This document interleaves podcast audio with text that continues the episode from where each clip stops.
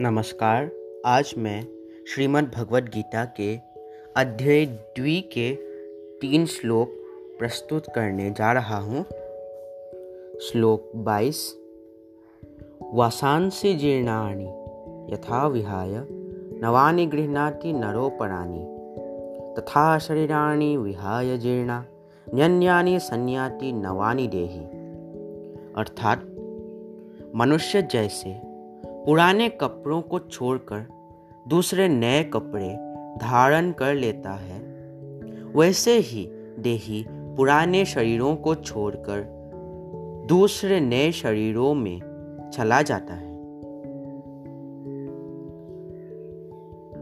श्लोक सत्ताईस। जातस्य ही ध्रुवो मृत्यु मृत्युर्ध्रुवम जन्म मृतस्य च। परिहार्यर्थे ना त्वं अर्हसि। अर्थात, जन्म लेने वाले की मृत्यु निश्चित है और मरने वाले का जन्म निश्चित है।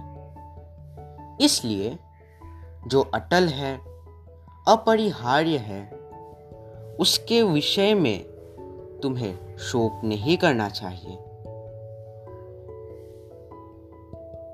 श्लोक सैतालीस। कर्मण्येवधिकारस्ते मा फलेषु कदाचन, मा कर्म फल हेतुर्भुर्मा ते संगोवस्त्वकर्मणि अर्थात, कर्म करना मात्र तुम्हारा अधिकार है। फल के बारे में सोचना नहीं। तुम कर्मफल के हेतु वाले मत होना, और अकर्म में भी तुम्हारी आसक्ति ना हो। धन्यवाद।